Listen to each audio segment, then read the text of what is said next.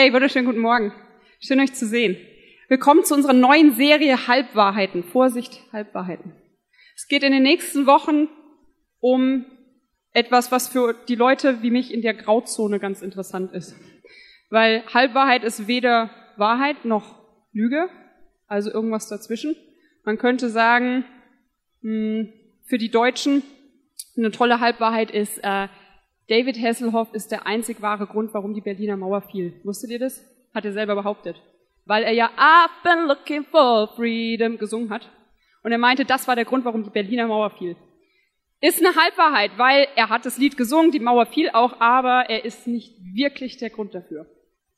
In den nächsten Wochen werden wir uns ein paar solcher Halbwahrheiten anschauen, die ein bisschen tiefer gehen, als dass David Hasselhoff der Grund ist, warum die Mauer fiel. Aus dem Grund, weil diese Halbwahrheiten oft einen Einfluss auf unser Leben haben. Halbwahrheiten, die wir glauben können und deswegen auch Vorsicht Halbwahrheit, können unser Leben so beeinflussen, unser Denken so beeinflussen, dass wir handeln. Und diese Handeln, äh, so wie wir handeln, ist manchmal nicht wirklich gut. Deswegen soll es darum in den nächsten Wochen gehen. Und heute ist das Thema, tut, kannst du es mir kurz zeigen? Danke. Mach, was du willst, solange es keinem weh tut. Ich musste gucken, weil ich habe das ein bisschen umgeändert, wie es heißt. Also mach, was du willst, solange es keinem wehtut. Und ähm, bevor ich damit anfange, möchte ich beten, weil ich kann machen, was ich will, aber ich will euch nicht damit wehtun. Deswegen muss Gott wirken, deswegen bete ich kurz. Gott, ich danke dir, dass du ein Gott der Wahrheit bist. Ich danke dir, dass du Sachen aufdecken willst. Ich danke dir, dass wir bei dir Wahrheit finden. Und ich bitte dich, dass du uns jetzt die Augen und das Herz öffnest für das, was du zu sagen hast, dass du uns auch die Ohren öffnest natürlich damit wir hören, was du zu sagen hast, dass du uns zeigst, wo wir vielleicht Dinge in unserem Leben ändern können und sollten, damit wir in deiner Wahrheit leben. Amen. Wer ist mit Geschwistern aufgewachsen? Wow. Wow. Einige. Okay, ich auch. Ich bin mit einem großen Bruder und mit einer kleinen Schwester aufgewachsen. Großer Bruder fünf Jahre älter, kleine Schwester zwei Jahre jünger. Ich also ein typisches Sandwich-Kind. Ähm, und ich hatte das tolle Vergnügen, mit meiner Schwester 18 Jahre lang ein Zimmer zu teilen. Wer musste sowas auch machen? Zimmer teilen mit Geschwistern? Ätzend, oder? Es geht, bis man Teenager ist. Dann wird's schwierig. Dann hatte ich meine ersten Freunde. Und meine Schwester wurde jedes Mal ins Zimmer geschickt, um zu gucken. Und der, der, der Grund war, sie sollte ja Süßigkeiten bringen und uns was Gutes tun. Ne? Ähm, und ich hatte aber immer wieder Probleme mit meiner Schwester in meinem Zimmer, weil ähm, wir haben uns einfach jedes Mal gestritten. Und als ich Teenager wurde, war es dann tatsächlich, wir hatten so einen, so einen, so einen Raumtrenner. Und auf der einen Seite, die war immer sehr ordentlich, vor allem wenn Gäste kamen, ordentlich geputzt, Staub gewischt. Die andere Seite, das Gegenteil. Das pure Gegenteil und es war immer wieder ein Streitpunkt bei uns. Und ähm, ich weiß nicht, ob ihr das kennt, aber wir sind irgendwann immer wieder zur Mama gelaufen und jeder meinte, er muss seine Sicht der Dinge schildern. Und ähm, uns wurde irgendwann langweilig und die Mama hat irgendwann gesagt, weißt du was, macht was ihr wollt, Hauptsache ihr tut euch nicht weh. Kennt ihr das? Ist mir gerade egal. Hauptsache ihr seid mal weg. Aber, und dann kommt immer der Satz dran, aber tut euch nicht weh. Ist gar nicht so einfach, wenn Kratzen und Beißen an der Tagesordnung liegt. Ähm, bis man erwachsen ist. Aber der Witz ist, mir ist aufgefallen, dieser Satz, der ist immer noch oft in einem drin, oder? Ich kann machen, was ich will, ich tue ja keinem weh. Ich kann mit meiner Schwester spielen, ich kann sie vielleicht mit Worten nerven, ich kann ihr Sachen wegnehmen, aber solange ich ihr nicht weh tue, ist es okay. Und ich glaube, viele von uns machen das im Alltag immer noch so. Ich kann machen, was ich will. Ich verletze ja keinen damit. Und ich finde, es ist eine Halbwahrheit. Vielleicht sogar eher in Richtung Lüge. Aber darum soll es heute gehen. Weil ich habe mich gefragt, geht das wirklich? Kann ich wirklich in meinem Leben tun und lassen, was ich will? Und ist es wirklich so, dass ich mit keiner einzigen Handlung jemanden verletze? Ich glaube nicht, dass das geht. Wer von euch wurde noch nie verletzt? Seht ihr? Da, wo Menschen sind, gibt es Verletzungen. Und diese Frage, ähm, kann ich eigentlich so handeln, dass ich niemanden verletze? Kann ich so handeln, dass ich mich selber nicht verletze? Das hat mich ziemlich beschäftigt. Und ich glaube, ganz oft ist es so, dass wir genau wissen, dass wir Leute verletzen mit dem, was wir tun, aber wir haben so ein paar Ausreden parat. Wir haben so ein paar Ausreden parat, die wir uns selber immer wieder vorsagen und vorgaukeln, sodass wir wirklich glauben, ich kann es ja so machen. Das erste ist, das machen ja alle so. Ähm, Beispiel, es verletzt vielleicht jetzt nicht mich körperlich, aber es verletzt manchmal ein bisschen ähm, mein Ego. Mein Mann und ich fahren Auto und es gibt immer zwei Autofahrer im, im Auto. Der eine hält sich an die Regeln, der andere sagt, das machen ja alle so und es merkt ja eh keiner. Die Frauen nicken. Ähm, bei uns ist es auch so oft, dass wenn wir fahren und zum Beispiel wir, wir suchen einen Parkplatz und da ist eindeutig ein Zeichen Halteverbot. Gibt halt keinen anderen, also parken wir da. Ich werde nervös, will gar nicht aussteigen. Mein Mann wieder, oh komm jetzt, da, da parken doch alle. Machen doch alle so. Ja, und das Knöllchen kriegen dann auch alle. Und ich auch, also muss ich zahlen. Aber diese Ausrede, das machen doch alle so, das haben wir in ganz, ganz vielen Sachen, glaube ich. Solange es die anderen machen, kann ich es auch machen. Schadet keinem. Zweite Ausrede, die wir ganz oft haben, ist, solange es keiner merkt, tut es auch keinem weh. Ich habe ganz lange bei meiner Schwester, aus dem Briefumschlag hatten wir immer unser Taschengeld von der Oma. Damals waren es noch D-Mark. Und ich bin immer wieder hin und habe so eine Mark, am nächsten Tag mal nochmal eine Mark, am nächsten Tag mal zwei Mark rausgenommen. Ja, ich bin ein Dieb.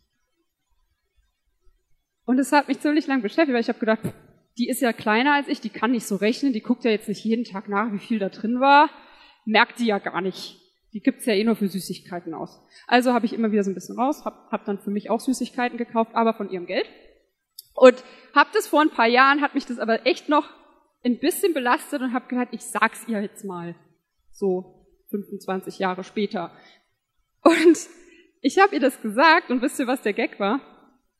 Ja, das habe ich doch auch immer gemacht, hat sie gesagt. Ja, ich habe es auch nicht gemerkt. Und dann kam aber noch, kam noch was oben drauf. Dann kam noch, ja, wo wir schon dabei sind, ich habe auch immer dein Tagebuch gelesen. Also Taschengeld war ja eine Sache, aber Tagebuch lesen tut mir schon weh. Und ich musste erkennen, dass ich echt ziemlich sauer war. Ich konnte nicht mehr so schnell vergeben. Hat ein bisschen gedauert. Auf jeden Fall war immer dieses Denken, hat ja keiner gemerkt, also kann ich's machen. Tut also auch keinem weh. Und mir hat's auch nicht wehgetan, bis meine Schwester mir gesagt hat, ich habe dein Tagebuch gelesen, da tat es mir schon ein bisschen weh, da ich dachte, boah, Vertrauensbruch, Schwester klaut meine Tagebücher und liest sie einfach, aber solange ich es nicht gemerkt habe, war es ja nicht so schlimm. Und genau das Denken hatte sie auch in ihrem Köpfchen. Dann gibt's noch die tolle Ausrede, die wir immer wieder haben. Ähm, ist doch nicht so schlimm. Ist doch nicht so schlimm. Wenn du einen Arbeitskollegen hast und du hast das gleiche Beuteschema wie ich, ähm, hast einen Arbeitskollegen, der so einen leichten Bart hat und ist muskulös und sieht gut aus, hat gute Ausstrahlung und eine laute Stimme. Und du bist aber verheiratet. Und dieser Arbeitskollege lädt dich aber immer wieder zum Kaffee ein und du merkst, boah, der findet mich eigentlich echt toll. Vielleicht hat dein Mann dir schon länger kein Essen mehr gebracht oder dich zum Essen ausgeführt, aber dieser Typ, der versucht das immer wieder. Und eigentlich weißt du, es könnte gefährlich werden. Und eigentlich weißt du, wenn mein Mann das mitkriegen würde, wäre das vielleicht nicht ganz so lustig für ihn. Aber wir haben immer diese tollen Ausreden. Ist doch nicht so schlimm. Wer sagt mir denn, dass ich nicht einen gut aussehenden Kerl in meinem Freundeskreis haben darf? Niemand, oder? Wer sagt denn, dass es gefährlich ist, wenn ich mit einem gut aussehenden Arbeitskollegen, ja, der mich halt toll findet, aber wer sagt mir denn, dass es gefährlich ist und dass es meinen Mann verletzen könnte, wenn ich mit dem mal einen Kaffee trinken gehe? Ist doch nicht so schlimm. Ist doch nur ein Kaffee. Wir reden uns das immer wieder ein und ich weiß genau, dass einige von euch hier sitzen, die es genauso machen wie ich, immer wieder eigentlich wissen, mm, könnte wehtun, könnte jemanden verletzen, aber ist doch nicht so schlimm. Wer sagt mir denn, dass ich das nicht darf? Und dann kommt irgendwann der zweite Satz, den, ne, findet der doch nicht raus, dann tut's ja auch nicht weh. Machen doch auch alle so. Steuererklärung. Wer kontrolliert denn, ob mein Arbeitsweg jetzt 100 Kilometer ist oder 70? Ich schreibe 100 auf. Das sieht doch kein Mann, doch alle so. Solange es keiner merkt, interessiert es doch auch niemanden. wenn ich über meinen Studienkollegen läster. Das ist ja nicht lästern, das ist Meinungsaustausch. Man muss doch mal wissen, wie es dem anderen so damit geht, oder? Und solange er es nicht merkt, tut's doch auch nicht weh. Und dann gibt's noch diese tolle, tolle Ausrede, die wir immer haben. Die anderen sind doch viel schlimmer als ich. Also, ich habe das doch nicht so gemacht wie die. Ich habe doch nur so ein bisschen, aber die, der, der, der Nachbar, den musst du mal sehen. Der ist schlimm, aber ich doch nicht. Interessantes Thema, aber ich sag's trotzdem. Pornos schauen.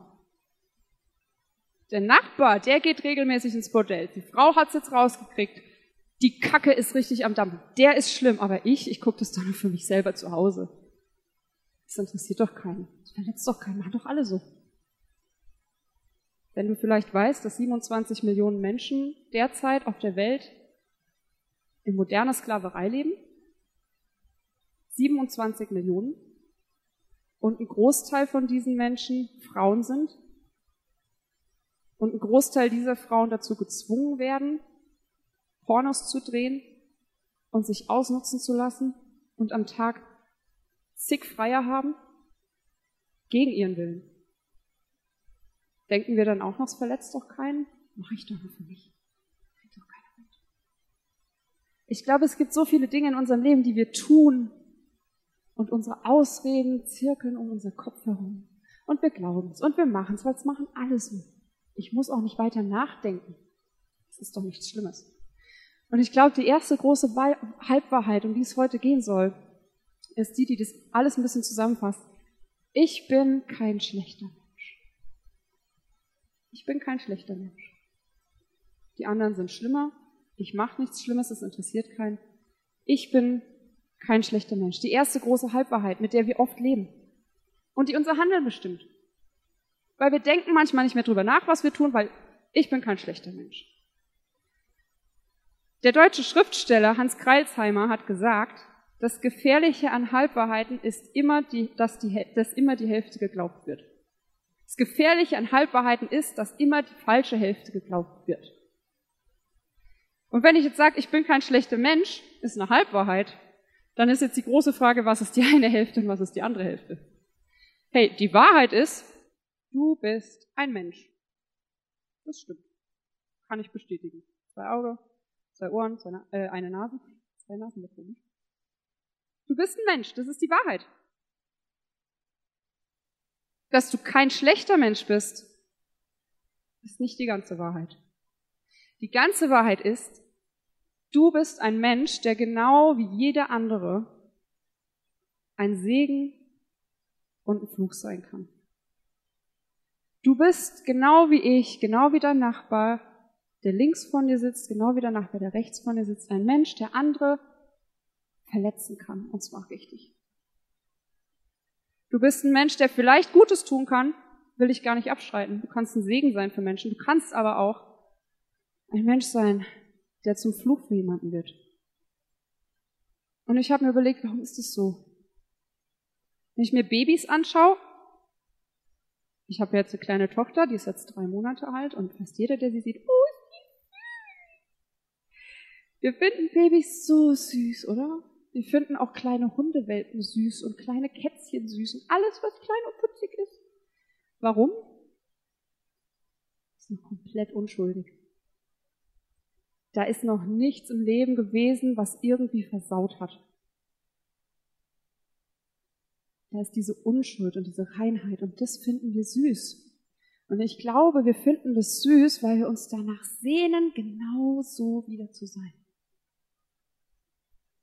Und ich glaube, dieser Gedanke ist genau wie diese Halbwahrheit, ich bin kein schlechter Mensch. Nichts Modernes. Ist nichts, was jetzt neu ist. Es gibt seit Jahrtausenden. Und in der Bibel gibt es einen Mann, der heißt Paulus. Der war sozusagen der Leo Bigger seiner Zeit. Der hat nämlich Kirchen gegründet. Zu seiner Zeit gab es aber keine E-Mails. Zu seiner Zeit gab es kein WhatsApp. Der musste Kirchen gründen, indem er selber hinfährt, Leute zusammensammelt, ihnen erzählt von Jesus und daraus wurde eine Kirche. Und das hat er mit ein paar Städten so gemacht. Und eine Kirche gab es in Galatien.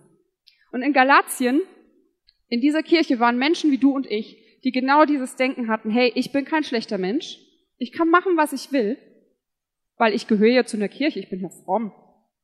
Jesus ist für mich gestorben, das glaube ich, also bin ich erlöst. Schönes frommes Wort. Also bin ich kein schlechter Mensch, oder? Und Paulus hat gesagt, stopp, das ist eine Halbwahrheit. Und er hat einen Brief geschrieben. Und in diesen Brief schauen wir jetzt mal rein. Durch Christus wurde euch die Freiheit geschenkt, liebe Brüder und Schwestern.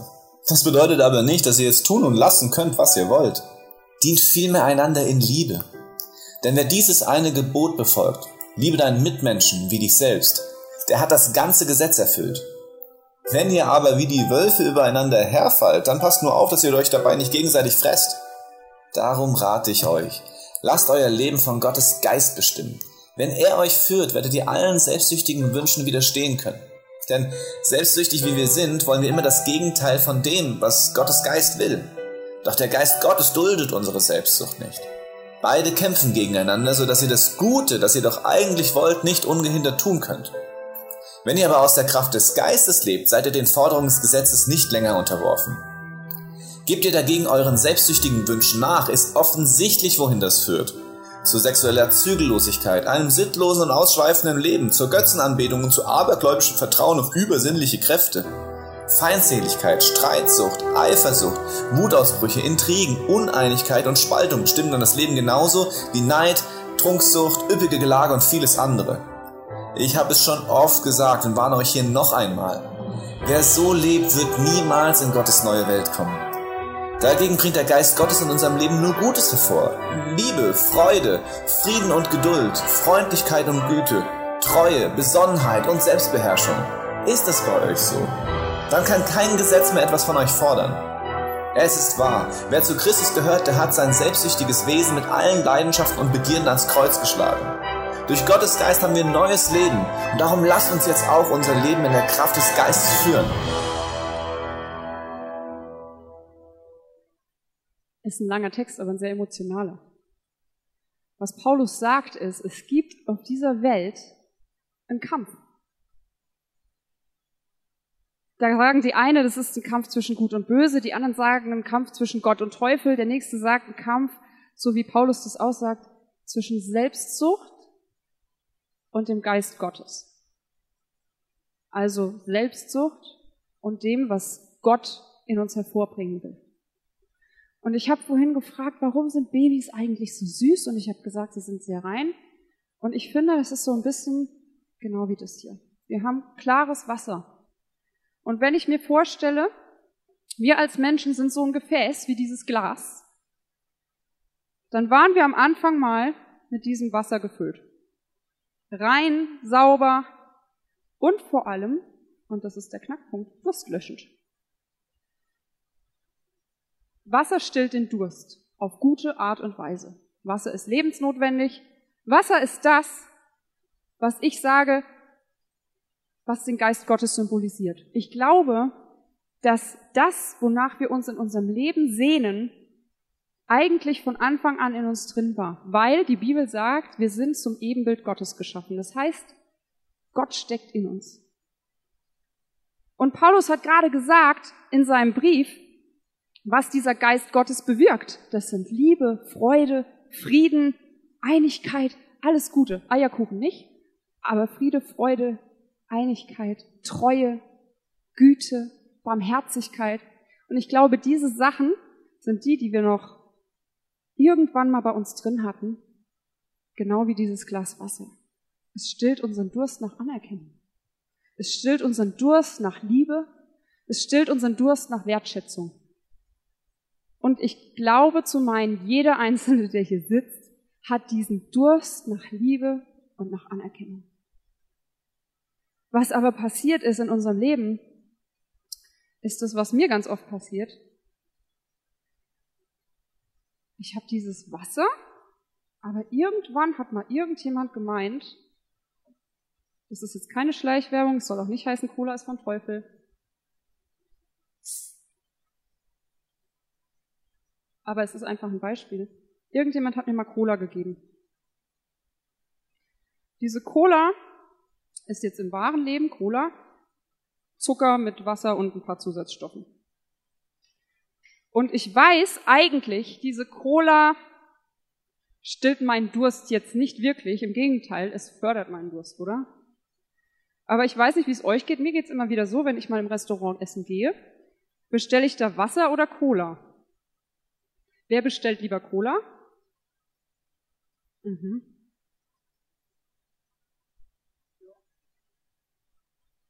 Schmeckt dir auch, ne?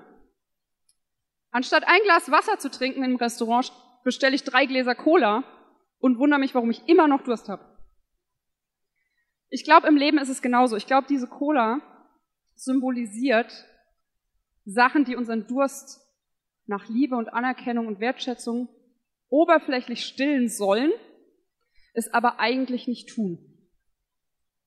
Das kann sein, dass es eben dieses, dieser Wunsch danach ist, dass dein Arbeitskollege dich toll findet und dich doch mal zum Kaffee einlädt, weil dein Mann, den, den kümmert es doch nicht mehr.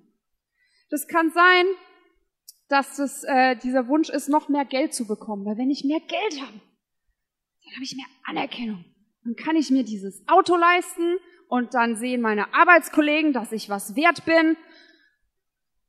Und letztendlich merke ich aber, pff, dieser Durst ist eigentlich immer noch da. Ich trinke, mehr Geld, cool. Aber eigentlich versuche noch ein bisschen mehr Karriere zu machen. Ähm, noch mehr Freunde. Ähm, ich könnte doch eigentlich auch mal das und das probieren. Und ich merke aber, ich kriege immer mehr Lust danach, aber mein Durst ist nicht gestillt. Und so ist es in unserem Leben auch. Und deswegen werden wir, glaube ich, schon selbstsüchtig. Ich glaube, jeder von uns hat diese Selbstsucht in sich. Dieses Ich brauche mehr und es geht um mich. Und ich will das jetzt aber so. Ich will jetzt einen Kaffee trinken gehen mit meinen Arbeitskollegen. Ich will mehr Geld machen. Ich will, ich will, ich will, ich will. Und Paulus sagt in seinem Brief, was die Auswirkungen von dieser Selbstsucht sind. Das sagt er ganz klar. Für die, die eine Bibel dabei haben oder es zu Hause nachlesen wollen, es steht im, Galaterbrief, Kapitel 5. Und da stehen, ich lese es nochmal vor, diese Auswirkungen von dieser Selbstsucht sind unreine Gedanken, Vergnügungssucht, Götzendienst, Zauberei, Feindschaften, Streit, Eifersucht, Zorn, selbstsüchtigen Ehrgeiz, Spaltungen, selbstgerechte Abgrenzung gegen andere Gruppen, Neid, Trunkheit, ausschweifendes Leben und, und, und. Eifersucht, Neid. Ich glaube, jeder von uns kennt diese Gefühle. Aber die sind eine Auswirkung davon, dass es eigentlich doch um mich gehen soll. Also ich, ich bin doch hier. Warum findet der die jetzt toll? Ich bin doch derjenige, der hier so viel rackert. Warum kriegt der jetzt die, ähm, die Beförderung? Eifersucht und Neid sind Auswirkungen von diesem selbstsüchtigen Denken. Von diesem Denken, ich brauche mehr. Ich brauche Anerkennung. Und ich tue alles dafür. Koste es, was es wolle. Und irgendwann werden wir, genau wie kleine Babys auch, diejenigen, die andere verletzen. Meine kleine Tochter, die jetzt noch so rein und unschuldig ist, wird irgendwann mal im Sandkasten sein und einem anderen Kind die Schippe wegnehmen und vielleicht noch Sand ins Auge schmeißen und andere Kinder verletzen. Und wenn sie groß ist, wird sie, und da kann ich tun, was ich will, sie wird andere Menschen verletzen. Vielleicht in der Schule mobben, vielleicht wird sie selber verletzt, weil sie gemobbt wird. Ich hoffe nicht, ich bete, dass es nicht so kommt. Aber wir leben in einer Welt, wo dieses selbstsüchtige Verhalten gang und gäbe ist und alle machen es. Was können wir jetzt tun?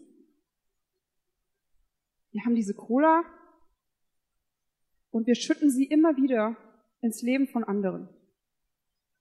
Und wir füllen uns wieder neu mit Cola. Wir füllen uns wieder neu mit diesen Sachen, wo wir denken, das brauchen wir. Und wir verletzen andere. Und wisst ihr, was passiert, wenn jemand verletzt ist? Er verletzt wieder. Im Englischen sagt man hurt people, hurt people. Verletzte Menschen verletzen Menschen. Es ist leider so. Und ich glaube, dass wir dieses klare Wasser, diese Reinheit bekommen können bei Gott. Das sagt Paulus in seinem Brief. Das ist das, was er meint mit der Geist Gottes bewirkt anderes. Der Geist Gottes bewirkt nicht diese Eifersucht, diesen Neid etc. Und unsere Sehnsucht nach diesem Ursprung, eigentlich wieder so zu sein und das in uns zu haben, die ist da. Aber auch da haben wir so ein Fastfood-Leben. Ich weiß nicht, wie es euch geht. Ich weiß eigentlich, hey, wenn ich mit Gott Gemeinschaft habe, wenn ich bete, wenn ich mich einfach zu Hause hinsetze, Bibel lese, wenn ich Worship mache, wie auch immer, wenn ich Gemeinschaft ganz bewusst mit Gott habe, dann wird mein Durst damit gestillt.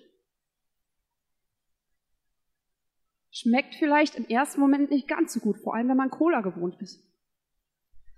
Aber man kann sich wieder dran gewöhnen und irgendwann wird diese Cola total pappig, süß und eklig. Und was aber viele von uns machen, ist, sie glauben diese zweite Halbwahrheit. Diese zweite Halbwahrheit ist, Gott liebt mich, wie ich bin. Das habe ich jetzt verstanden. Ich habe verstanden, ich bin geliebt, ich habe verstanden, Gottes Geist ist in mir, ich habe verstanden, wenn ich, wenn ich Gemeinschaft mit ihm habe, kann ich diesen Durst löschen. Also kann ich ja eigentlich auch so weitermachen. Und wir bescheißen uns wieder selber. Weil das ist das, was mir, wieder Beispiel Cola Wasser, immer wieder passiert. Ich weiß eigentlich, Wasser ist ja gut für mich. Ich fange vielleicht auch mal irgendwann an, die Cola wegzulassen. Und ich trinke nur noch Wasser. Und ich fühle mich so gut. Und ich sage mir, boah, ich bin gesund, ich tue jetzt wieder was für mich, ich tue wieder was für meinen Körper, ich ernähre mich jetzt gesund, ich hole nur noch Bioprodukte. Und ich kaufe mir im Decathlon ganz viele neue Sportsachen für unnötig viel Geld, aber ich will ja jetzt auch noch Sport machen. Und ich achte jetzt auf mich. Und ich weiß, was mir gut tut. Und dann passiert aber genau das. Gott liebt mich, wie ich bin, also kann ich ja so weitermachen. Ich habe jetzt verstanden, was gut für mich ist, also ist es ja wohl nicht so schlimm, wenn ich mir ab und zu wenigstens mal ein bisschen Cola gönne, oder? Mein Körper ist ja jetzt gesund, ich achte ja schon auf mich, aber so einen kleinen Schluck Cola darf ich ja zwischendurch. Und ich glaube, so ist es in unserem Leben auch. Wir wissen genau, Gott füllt uns. Das hat uns mal jemand gesagt, das haben wir im Kopf, also versuchen wir es, wir verbringen Zeit mit Gott, lassen uns von ihm füllen, aber zwischendrin kommt immer wieder einer und bietet uns Cola an. Zwischendrin kommt immer mal wieder einer und fängt an zu lästern über deinen Kollegen. Zwischendrin kommt wieder einer und sieht so gut aus und er hat auch noch Schweißflecken unterm Shirt, weil er so hart arbeitet.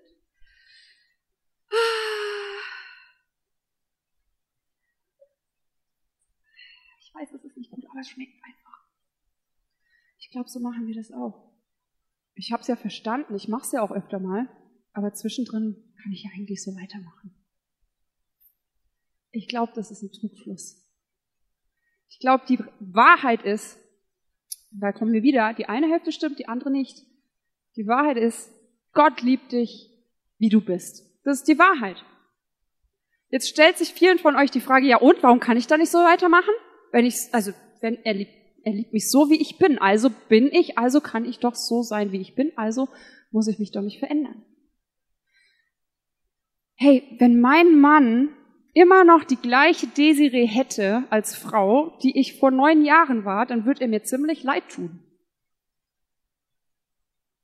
Aber ich bin nicht stehen geblieben, weil ich wollte eine immer bessere Ehefrau für ihn werden.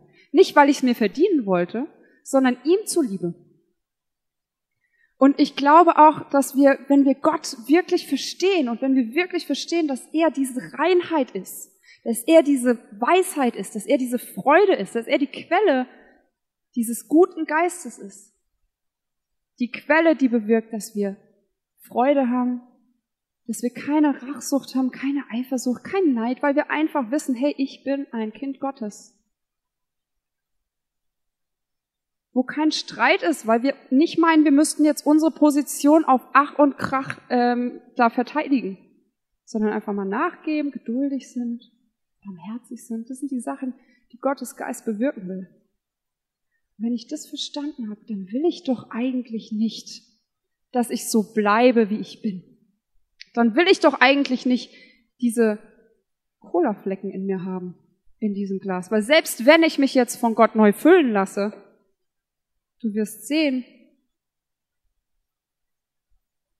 also so ganz klar und schön und lecker ist dieses Wasser nicht.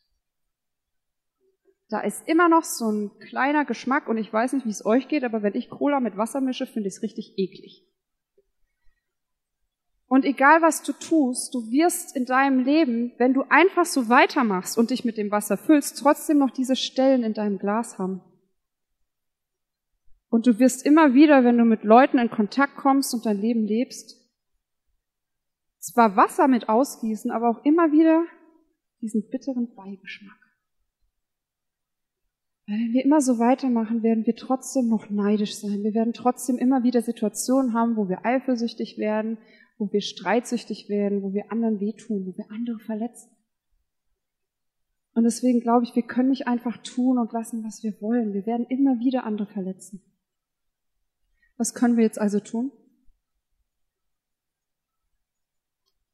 Wir können unser Glas nehmen und es, bevor wir es neu füllen, immer wieder mal, muss ich gucken, wie ich das ankriege,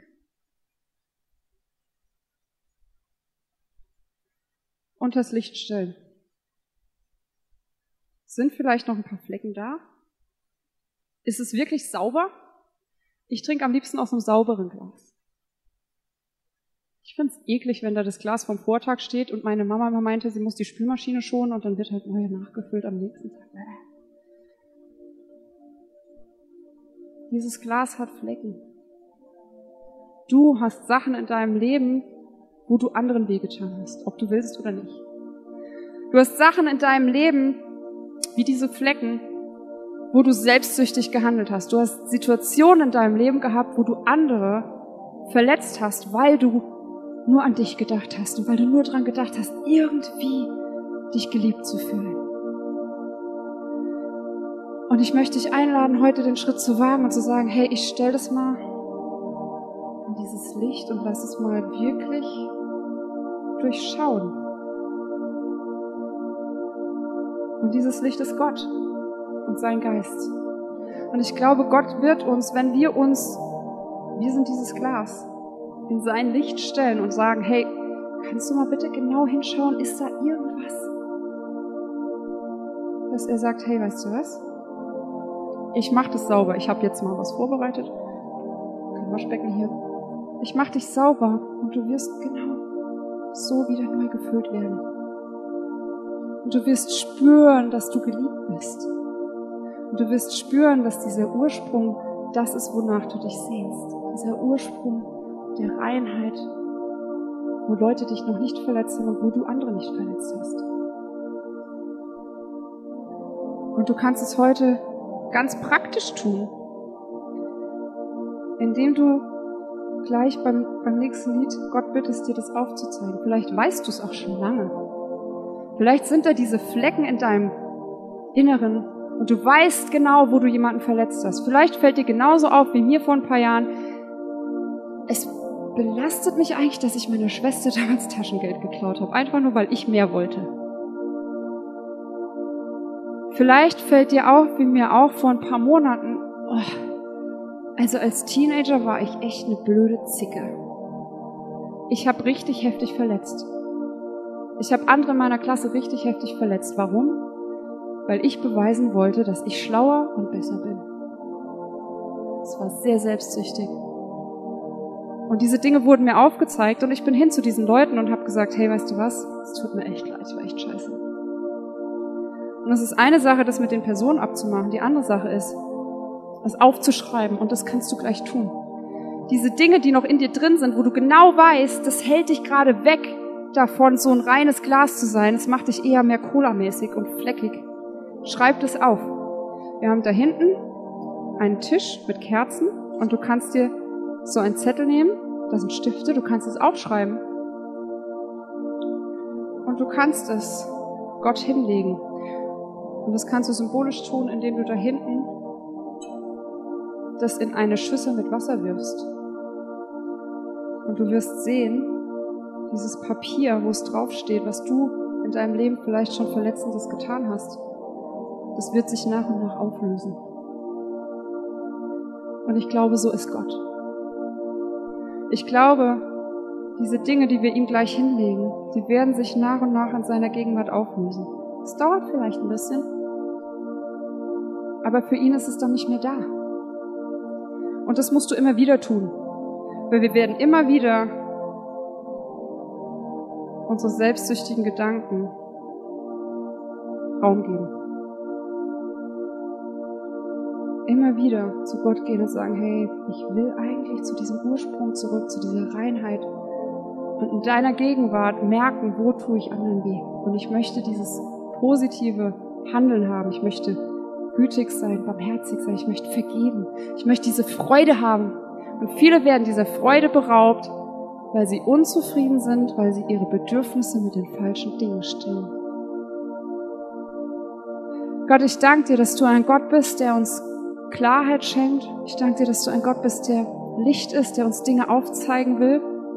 Und es ist manchmal nicht angenehm. Manchmal tut es heftig weh und es wehrt sich in uns, weil wir diesen Kampf zwischen Selbstsucht und deinem Geist immer wieder ausfechten müssen. Und wir stehen dazwischen und wir entscheiden uns viel zu oft für die falsche Seite. Gott, ich bitte dich, dass du uns jetzt zeigst, wo sind Dinge in unserem Leben, die uns davon abhalten,